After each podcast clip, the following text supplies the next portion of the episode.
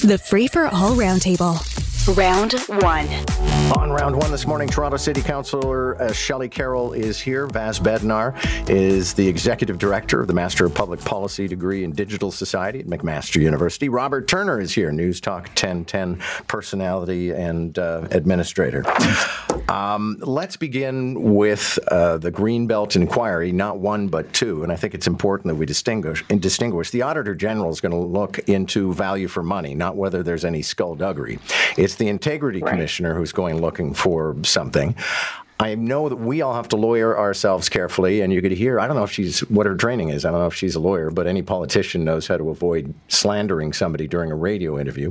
I decided to ask her point blank, Marit Stiles, leader of the N D P, if she thinks that there's been some kind of uh, skullduggery here. I can't speculate, you know, those are, those are things you don't want to step into um, uh, lightly. But I, again, I'm going to say, I think something smells bad out there, and it smells pretty fishy, and I think Ontarians deserve answers, but I'm going to leave it up to the independent officers, the Auditor General and the Integrity Commissioner, to conduct their investigations.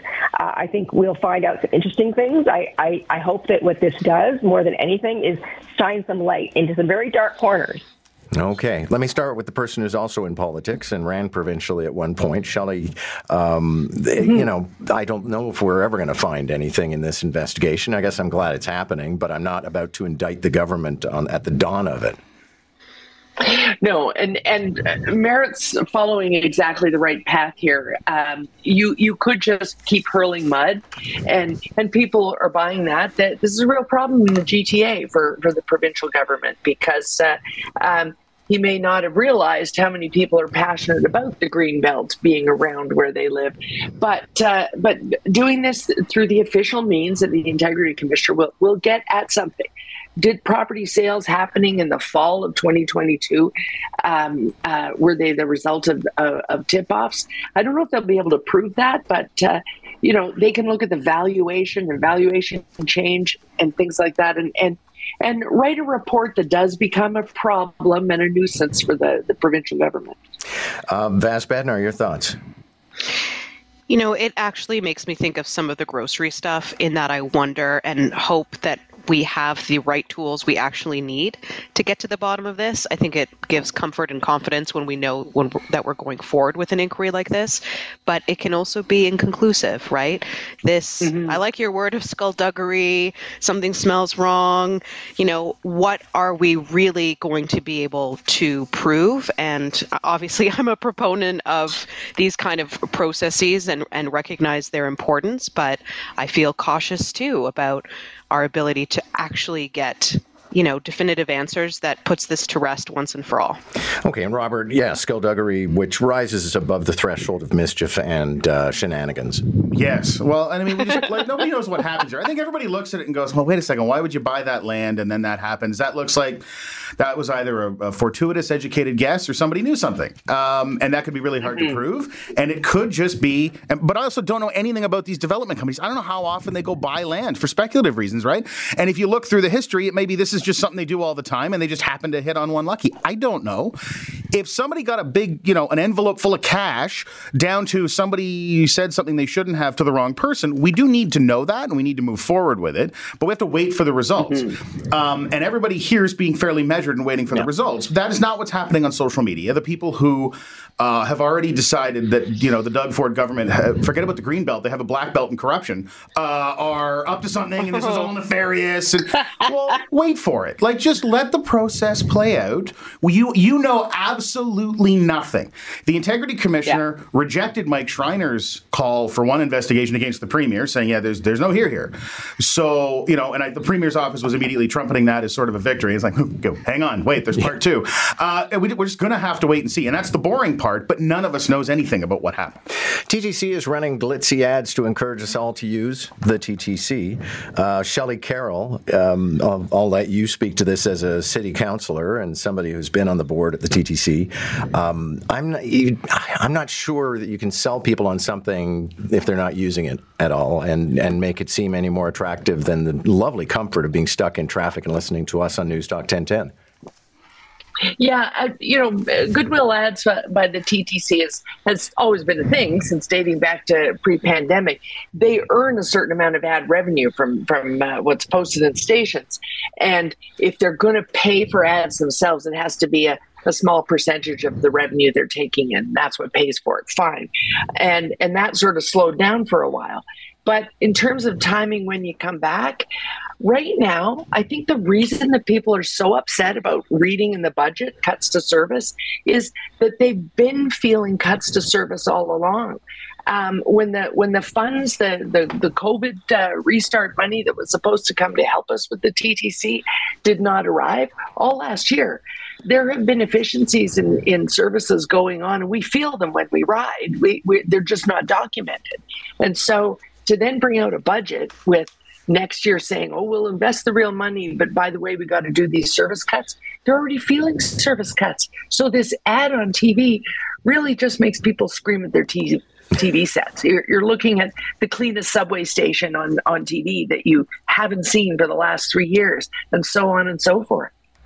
Yeah, Robert Turner, I have to say, I watched the ad and I thought, that looks like a nice transit system. I wonder where it is. Well, yeah, ads, ads tend to try and put the best foot forward in their best day, and that's how they work. Look, um, the problem is we tried to run the T T C uh, fully throughout the pandemic, and in retrospect, that was probably a bad idea when ridership plummeted to the level it did. But people still had to get around, especially essential workers. When we talk about service cuts, it's a little disingenuous because what we're talking about is cutting services to the levels Um, that the, like the level of service isn't. We, we have way more, uh, way fewer riders than we need for the, the level of service, right? So you have to do some sort of right sizing. So I don't know how mm-hmm. else you would go about this. If if we try and run the T T C at one hundred percent capacity with when we're expecting what in some places seventy percent ridership, that makes no sense. That's just wasting money on a P R move. So I, I don't know what the answer to all this is. And I mean a ten cent fare hike. If you're talking about the T T C being affordable, well, my drive to work costs a lot more than ten cents extra a day. Yeah, I, I still think, though, yeah. Vass, we could be more creative in all of this. Like, I still don't really know. I, I know for challenged families, it's great that kids ride for free. I'll never understand mm. why I can go downtown and have lunch and come home, and I don't have to pay for my second trip. I mean, so we can narrow the, the transfer window to forty-five minutes instead of two hours. I mean, but I'll let you run with this. Well, we could narrow the transfer window. I think people have an appetite for real talk and feel that the ads are a little bit disingenuous, as beautiful as they are. And, you know, for all the great aspects of the T T C, even when the streetcar is a little slower or your bus is a little bit more busy, maybe we need ads that's, you know, like, please ride the T T C so that it exists in the future. You know, we've put the future of the T T C on the on the bet that everyday people will continue to take it, and it's all tied up in getting back to the office and getting around the city.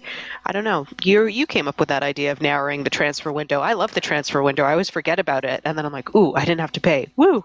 Yeah, but I mean, I appreciate why you might want to go get the dry cleaning or pick up the kids, but why I get to go downtown, have a glass of wine, and eat an entire lunch and go home for free. Well, because it, the T T C is not cheap, right? right? Like the T T C is three bucks, three thirty-five with the fare increase, so it doesn't take much more if you're going to have to pay it what three or four times now to go out for your lunch because you don't have a transfer window. They, well, I might as well take the car and park. Like they're trying to compete. This is what they should be doing.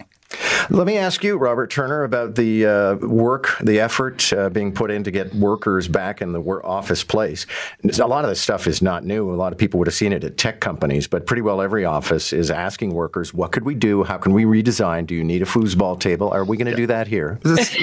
No, there will be no. Because they wouldn't put in, and at the risk of talking about alcohol again, they wouldn't put in beer taps when I asked them. No, but I think that was more of a, I think that was more of a you problem, to be honest, but we can talk about that at nine. Um, Look, the reality is, this is all, I think there's a lot of people listening to this shaking their heads as they're driving to the job they've been driving to every single day throughout the pandemic, working in a workplace, because this doesn't affect everybody. Yeah. And it's certain kind of offices. Um, I know I've been astonished by the number of offices I've heard about. Well, they've told everyone they have to be back five days a week, and it just doesn't happen. And guess what? Some companies are doing not much because the way labor is right now, it's a tricky situation, and people have gotten used to working from home. Um, and if you're still able to work from home and get your job done, I think a lot of companies are struggling with how important it is to have people back. I think you have a lot of top-down management who thinks it should be one way, and you've got a lot of people sort of on the front lines of actually doing the work. work saying, well, I really don't care if he's in the office. It doesn't come into the office on Tuesdays if that me- if we're still getting the work done. Um, so I, I don't know where this is going to end up, but this is also part of the T T C problem. Mm-hmm. This is why pe- this is yeah, why the T T C yeah, sits half empty, so. right? And so I it, was, yeah. if we're gonna, if this is going to be a permanent change, and if it's not permanent, it's at least semi-permanent. I, we have to have that conversation about just how we live generally has fundamentally changed in a fairly major kind of way. Vass? Uh, I was rocketing around all over town on Monday, and some of it was during Monday, what used to be rush hour, when you used to get the old body slam. And I couldn't, like, I've been reading about this on the on the T T C, and I could not believe what it was like. But yes, these things are are tied together, and luring people back to the office, you know, without a, without a persuasive articulation. Again, the real talk. We want you to come in X amount of days per week. Why? What's the utility? What what's going to be better, you know, about being in person, particular meetings, particular types of days, things like that. We're just sort of flexing, trying to flex managerial power. And I think people are, are chafing at that, especially, uh, as Robert said, when you've already, so many people have already demonstrated they can be very productive uh, in a private workspace. Uh, Jordan Peterson, the somewhat controversial figure, is on a speaking tour, and a group of Ottawa activists have actually petitioned the city to cancel his appearance in Ottawa. Uh, so let me ask our city councillor, that's kind of a non-starter, isn't it? I mean, if you don't like a speaker, then maybe you can protest, but asking city council to, council to cancel them is uh, a, a little weird. It is a little weird, but but uh, we get placed in these uh, positions once in a while. The, you know, when he had a when there was a big speaking engagement happening at uh, at uh, um, U of T, uh, not of uh, not of Jordan Peterson, but of uh, another very controversial speaker, the woman who used to be married to Bill Maher, can't remember her name. Uh, somehow, council ended up speaking about it on the floor of council. And I thought, surely this is one topic that, that we can avoid. This is someone else's decision. Was this before but or you, after you, Doug Ford got rid of half of you? yeah, yeah, no, no, it was before. It was before. So you had okay. forty-four opportunities for somebody to throw it on the floor of council.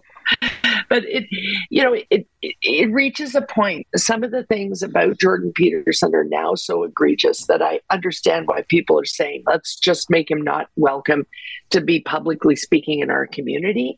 And this this is a conversation we're going to have to have about freedom of speech. And it's it's almost as if that's his his whole reason to be, is just to push us to have that argument and to see how far we're going to go before we say, no, this is just hate against all women. Well, I, I saw a speech by uh, or an interview with Jordan Peterson where he joked about the fact every time he gets protested, his Patreon goes up. Whether if they're successful, yeah. it goes up more.